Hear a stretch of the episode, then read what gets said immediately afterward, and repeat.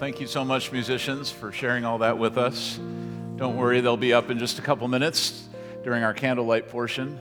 Uh, but I wanted to just say how much I love this night. Um, everything that Christmas Eve represents, uh, what, a, what a joy it is. And it's a lot of fun to share it with all of you. I was thinking about, somebody asked me a couple days ago, what, what about the Christmas holiday time do you like the most? And I said, you know, it's actually Christmas Eve service at church. Just love the family, the church family fellowship we get to have, and of course the candlelight moment that we'll share in a, in a few minutes. Uh, that's, that's a lot of fun as well. Uh, but I thought I would test your Christmas cultural knowledge a little bit today. Um, by the way, my name's Dan Jarvis. If we haven't met, I'm really glad that you could share this special night with us. I'm one of the pastors here, and we have a great staff team of just a lot of different people that serve here, a lot of volunteers who serve here, make all this possible. And uh, it's also a great time of year. Just I, I just want to say thank you to all of you who are involved in what, what our church is all about. And uh, hopefully tonight you can feel a little bit of the celebration and joy uh, of the moment. So, Christmas cultural quiz. I'm going to start it out for really, really easy, just to make sure you're awake. Who is this? Santa, right? Okay. Now, why is Santa popular? Uh, well, we'd say, well, he gives gifts to people. And generally, you like the kind of person who gives you things, right? Um, in fact, Santa, if you look at the original story of Santa, St. Nick, a long time ago, he was actually a gift giving guy. And like the, the legend lives on and the story lives on. And when we're inspired by his example, all the better. So I don't know about your house, but at my house right now, we're, we're about to bring all the presents out of the hiding places and under the tree. And I think we have we have 12 kids tomorrow that'll be opening presents at our house. So there's a lot of presents like a ton of stuff. And uh, so to the extent that you know santa inspires us well, that's great. Okay but now we're going to take it a, a, level a level deeper a little bit more serious. Who's this? Oh that's buddy the elf right? You know him. He knows santa apparently. And uh, and he's pretty excited about christmas. He he kind of inspires the joy of the christmas spirit right? But we also know that and if the Christmas spirit is just like us feeling good about ourselves, that's not, it's not really enough. I mean, there's something a lot more to it than just that, something spiritual to all of this uh, that we get to celebrate as well, unless this guy shows up. Who's he? Oh, it's the Grinch, right. And, uh, and I, I was thinking the other day, I, I don't actually know if I like watching that movie. I don't know if you feel this. You know, some movies, it's kind of like you welcome it each year or whatever, like, oh, wow, I can't wait to watch it. This movie always just is just so weird, you know. But I think, but somehow I end up watching it and think, what am, what am I doing with my time and my life as I watch this over and over again? Um, but, uh, but there it is. So we're glad the Grinch's heart grew a few sizes and he caught the spirit of Christmas and giving and family. This guy didn't. Who's this? Oh, man, Ebenezer Scrooge. You know, you think the, the selfish, greedy, stingy, not wanting to share anything type of a person, he needed, to, he needed some Christmas spirit, right? Maybe some of you are like that and you need spirit as well. I don't know. Remember, Scrooge had to look at his past, his present, and his future and started to realize, like, I am not on a track, like, this is not who I want to be. If, if, I want to, if I want my life to matter, I'm going to have to go a different direction than being greedy and selfish. And you remember the spark? Like one of the things that helped Scrooge think differently? Who's that? You have to go way back in Disneyland to find this one, right? Tiny Tim. Boy, Tiny Tim comes down and just kind of melts your heart because you realize, like, there are people in the world with real needs, and, and Christmas kind of calls us to think beyond ourselves and to meet needs with compassion, right? Now, what would be great is if it didn't take Christmas to make us think about that. Like we could be thinking about that all the time, but when we see somebody like Tiny Tim, you know, our hearts go out and we go, okay, yeah, I, if I've been blessed, I should certainly try to be a blessing to other people. How about this one? Charlie, Brown, yeah, and and his and his Christmas tree, his famous Christmas tree, where you know they kind of learned the lesson that Christmas isn't about the glitz and the glamour and having everything you know look great and sometimes it's just about the heart of the moment the spirit of it the meaning of it. Now all of this christmas folklore it all kind of centers around the idea of giving right? And, and we understand giving is actually the foundation of christmas. It's what christmas has always been about because on the first christmas night what happened god gave an amazing gift to us. So I think about all the crazy Christmas traditions we have, they all kind of spring out of that one moment, that one amazing gift that Jesus was given to the world, Jesus was given to you and to me. And, and we, follow, we follow God's example when we give.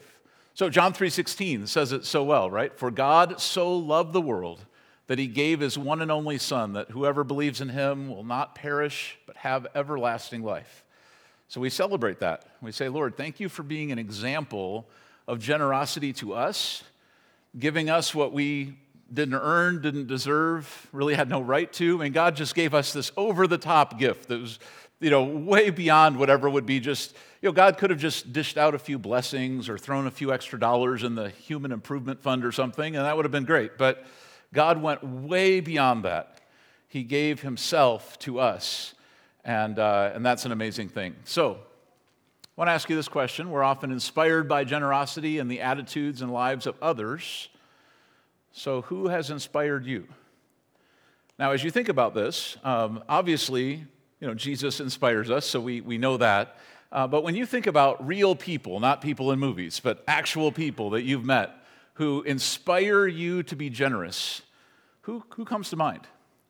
Something I've noticed about generosity is it's kind of contagious. Have you felt that?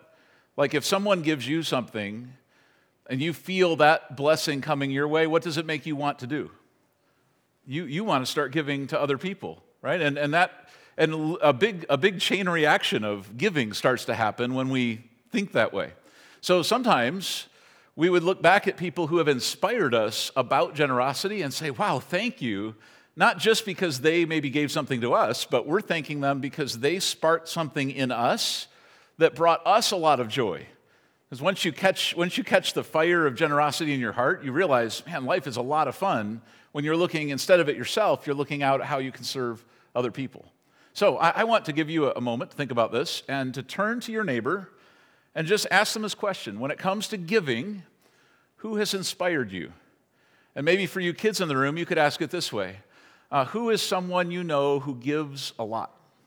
All right? So I'm going to give you 60 seconds to answer that question to a friend or neighbor right next to you. Go for it. By the way, as you're finishing up your story, I was just to, just feeling kind of led to make a little confession myself. You know, so sometimes you feel really inspired by other people. You kind of, you, you want to think you're a great giver. So here I'm doing my own math, like as I'm up here, you know, smiling and presenting these things about what Christmas morning is going to be like tomorrow. And in my mind, as a guy, you guys will know what I'm talking about, as a husband, like I'm thinking, all right, the kids are covered, but I don't know if I'm totally, I don't know if I've got everything I need to have for Melissa yet. Anybody, any other guys have that problem? Kind of like have this nagging feeling, like maybe, yeah, right. So I've, I, I don't know exactly what time you'll wake up for Christmas, but you probably have, I don't know, at, at least 12 hours, maybe a little more than 12 hours to work this out. So good luck. Um, but let's go back to what we're talking about here. Um, I wanted to talk about one inspirational, because I'm, not an, I'm not inspiring myself right now, so I need to go to God's Word here for some help. There, there's a great story of a church in Macedonia that was, was an example of giving, and they were the kind of people who you would not think would be the givers. You would think they would be the people that you would like take up an offering to help them. But here they were helping others. Here's what Paul wrote about them in 2 Corinthians 8. He said, I want you to know, brothers and sisters, what God in His kindness has done through the churches in Macedonia. They are being tested by many troubles, and they are very poor, but they are also filled with abundant joy, which has overflowed in rich generosity. For I can testify that they gave not only what they could afford, but far more. And they did it of their own free will. They begged us again and again for the privilege of sharing in the gift to the believers in Jerusalem. They even did more than what we had hoped, for their first action was to give themselves to the Lord and to us, just as God wanted them to do. So you imagine these people that were in their own in their own story, they had lots of need, and they were begging for opportunity, like, we want to participate. And, and you can even imagine the people that didn't have a lot of money, they're like, well, I'll give myself. Like, I just, I want to be a part of giving to other people. So you read that, that story about that church and you go, wow, that is kind of inspiring. And that's why Paul was telling the story to inspire the church of Corinth, that's who Corinthians was written to, that they also should, should grow in the grace of generosity. They should start thinking about other people, not just themselves. So Christmas kind of helps us do this, right? Because it's set aside on our calendar to be a time when we can actually think about generosity. In fact, it's very culturally appropriate to be nice and to give things to people. So you can practice on Christmas but I think Christmas could be the start of generosity, not the end of it. So um, here's, here's a way to think of this your ability to fulfill God's mission for your life and for your family is based on your level of generosity. So if you wake up in the morning, whether it's Christmas morning or New Year's morning or whatever day that you kind of wake up and you're like, all right, it's time to get after it. It's time to make my life count for something. If you want your life to count for something, you have to start in your heart and get generous. Because if, if life is all about you, your life is not going to add up to very much in the end. But if you start thinking about how you can serve and love and care about other people, how you can add value to other people's lives, suddenly life becomes an amazing adventure. So if you want your mission in life to be clear and to be as, as adventurous as God designed it to be, you get on board with generosity. So you say, well, okay, how do we do that? So that's what takes us all the way back to the beginning well, we remember what generosity looks like, what it feels like to be given the greatest gift of all, right? So Jesus came to this world. Uh, when he was born in that manger, it was like God was giving us a gift that would change everything about our lives. And now, on the basis of that love, like that God gave to us, we get to love other people. I mean, on the basis of how much we've been given, we get to start going out and giving. And it's not just about money. Think about it. You can give time, give encouragement, give kind words, give, give energy. You can give, you can give your heart, you can give your home. There's all sorts of things that God might invite you to give to serve and love another person. We're just following his example. Right? We say, Lord, if I unwrap the most amazing present of all, that you would come and you care for me and you love me, now, Lord, I want to start sharing and loving other people as well. So, a couple thoughts on this. The Bible teaches us about four types of generosity. And what I want to do here on Christmas Eve is just give you these four categories. And in your mind, you could just think, how am I doing in that category? Like, am I excelling in it? Am I giving that way? Or have I never really tried to give that way before and I should start? And Christmas is a great time to begin a resolution about generosity because you probably already have a head start, right? You're going to wake up tomorrow, you're going to feel like, man, I'm killing it. I'm, I'm giving. This is great. So you just keep that ball rolling from today forward. So the first kind of generosity the Bible talks about is compassionate generosity. That's like when you see Tiny Tim hobbling down the stairs, your heart goes out to him and you think, if I can help, I want to help.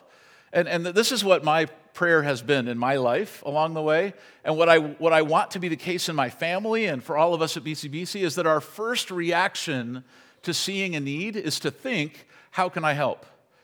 Not, not to be thinking like, oh, those people deserve that, or oh, that person's in my way, or man, I don't have time for this. But just the first reaction would be to bend toward, how can I help? You know, it's not possible, obviously, for any one of us to serve everyone help every need, but I kind of want to right? That's what I want my heart to feel that way. So Jesus told the story of the Good Samaritan, which you might be familiar with. That's the, the guy who got up. He was on a journey. He had his own mission, his own schedule. He ran into someone who was in need, who'd been beaten up by bandits and left for dead on the road. And this Good Samaritan comes along and he, he stops his own plan. He gets down, he helps this guy, and, and he actually spends time with this guy to help him and get him back to health. And you just look at that whole story and go, that's, that's an example of compassionate generosity, where you're just always sort of ready to respond the way that Jesus would to some need that comes up. So you could ask yourself, as a little matter of a test, am I good at compassionate generosity? And when was the last time that I remember kind of just responding to someone's need and helping them out? And the more that you follow Jesus, the more that just becomes natural, and you really can't even imagine not doing it. Okay? But that's only the first part of giving. Here's the next part it's obedient giving. That's when I say yes to God's priorities and his promptings. So Matthew 6:33 says, you know, the world is out there worrying about themselves. And what's the world worrying about? Well, when Jesus told the parables, he was talking, you know, he said, man, the world's out there worried about what they're going to eat and what they're going to wear. What is our world worried about? And how much is gas going to cost? And what about the inflation? And what about how, how do I get my life all set up? And Jesus said, You know, you could go pursue all that stuff. Your life isn't going to add up to a whole lot. All the worry that you do about all that doesn't amount to anything anyway. Instead, if you'll trust me, Jesus said, if you'll put my kingdom first, I'll provide for you. Your needs will be met. So in faith, we say, okay, God, I'll listen to you. Instead of just listening to myself or what all the voices around me are yelling, um, Lord, I want instead to honor you with my choices, my priorities. So if you want me to give, I'll, I'll give. And you, you just start to ask God, like, Lord, where do, you, where do you want me to give? Who do you want me to give toward? And uh, it's a lot of fun to listen to what God wants, to sense His prompting in your life, and then to take action. Um, so that's obedient giving. So you could say, okay, how am I doing when it comes to obeying God when I feel prompted to give? Here's another level of giving sacrificial giving, which is really well demonstrated by Jesus coming to this world, right? So, so, you, so Jesus told the story about the, the widow who was at the temple and they were all walking by the offering box at the temple. And you know, you've got these whatever rich dudes out there that are all decked out in cool clothes. They've got their entourage, they flash their big check, they drop it in the box, they wave at the crowd, the cameras flash. All those people are going through doing their thing. And this little humble widow toddles by and drops in two little mites, two pennies in our world. And Jesus points at her and said, This woman has given more than all of the rest of them. And why was that? Because she gave all she had. All those other people, they might have been giving for any number of reasons, but they weren't, there was no sacrifice in what they were doing. Um, yeah, I'm sure the temple appreciated their gift, but that but to them it wasn't there was no pain involved in giving it. But for that widow she was giving out of her very essence like out of everything she had. And so you think about when you when you start giving sacrificially that doesn't just mean money in giving. That, that could mean when you decide to love someone who's really hard to love and it pulls something out of you. That's a sacrifice. I mean you could just live for yourself but you jump into somebody else's life and suddenly you're, you're, there's a price you're paying for that right uh, it could be that you have maybe people stay in your house, they disrupt your whole order of normalcy. And you say, Well, I'm doing this not because I have to, but because God has called me to love people this way. So giving can come out of your life in many different directions. And sacrificial giving sounds like it would be a negative thing. Like you're like, man, I hope I don't have to do that. But, but here's, here's what we know um, that widow who gave all she had, she, she was probably filled with joy more than all those other people. And when you give of yourself, for God, you, your heart is filled with joy and you really do receive more than you give. Uh, and it's an amazing thing. And the only way to find that out is to try it. Okay, here's the fourth thing, and that is strategic giving. And this is where, instead of just kind of thinking about what does God want me to do as far as like just giving in a rhythm of you know my daily life or something, you, you look out at what needs to be done in the world and you say, how could I give of my life to help those things happen? So you look out and you say, what are the needs that the world has? Like, what are some, what are some challenges that are out there? Lord, I, I want to be invested into those things. And so you start thinking on more of a strategy level about how do I advance what is good in this world and, and be a part of that. So, for, to, to wrap this up, I would like you to turn back to the Corinthians and see kind of how Paul took that challenge, that example from the Macedonian church, and turned it into some, I think, probably the best text in the Bible about generosity and following the example of Jesus. So, 2 Corinthians chapter 9, verse 6 says, Remember this the farmer who plants only a few seeds will get a very small crop, but the one who plants generously will get a generous crop. You must each decide in your heart how much to give. Don't give reluctantly or in response to pressure, for God loves the one who gives cheerfully. And God will generously provide for all you need. Then you will always have everything you need and plenty left over to share with others. As the scriptures say, they gave freely and they give generously to the poor. Their good deeds will be remembered forever. For God is the one who provides the seed for the farmer and then the bread to eat. In the same way, He will provide and increase your resources and then produce a great harvest of generosity in you. Yes, you will be enriched in every way so that you can always be generous. Isn't that fun? So, God is willing to give you blessings so that you can share it with other people. And the more that you start thinking kind of at that strategy level, of saying, I want to be a part of what's important in this world, God will give you the tools that you need to make a difference in that if you're willing to be generous with those tools. So you say, Lord, I don't want to be like the farmer that has you know, a big field and you just go out with like a couple seeds and you stick them in the ground and see what happens. No, I want to be the farmer that's just willing to throw that seed out so that there's a generous harvest of things that result from my life. You say, what would make a life well lived? It would be a lot of things growing and a lot of good happening all over the place. Like the text says, you know, they scattered their gifts to the poor all over. That's the kind of person I want to be. That's the kind of church we want to be. So, Here's a prayer we could pray as we think about this at Christmas time and just kind of thinking, you know, God kicked off this generosity lifestyle when He gave His Son for us. And now, in the spirit of that moment, we say, Lord, help us to be givers too. We want to follow you on this road of being generous. So here's a prayer we can pray Lord, help us to give the best of ourselves, our resources, and our focus for the things that matter the most. Help us to give to others in the same spirit as you gave to us. There's a little Christmas spirit right there.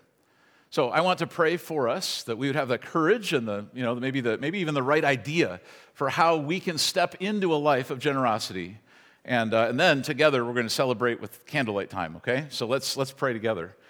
Lord, you have given us so much, and it is our joy to follow your example and start being givers ourselves. Lord, every one of us has something to offer to a friend in need, to a family member who's discouraged, to a community project that needs done, to some mission project that is, is still there on the table to be accomplished. Lord, there are so many things that are good that we can be a part of. And you have, you have commissioned us to be your ambassadors in this world.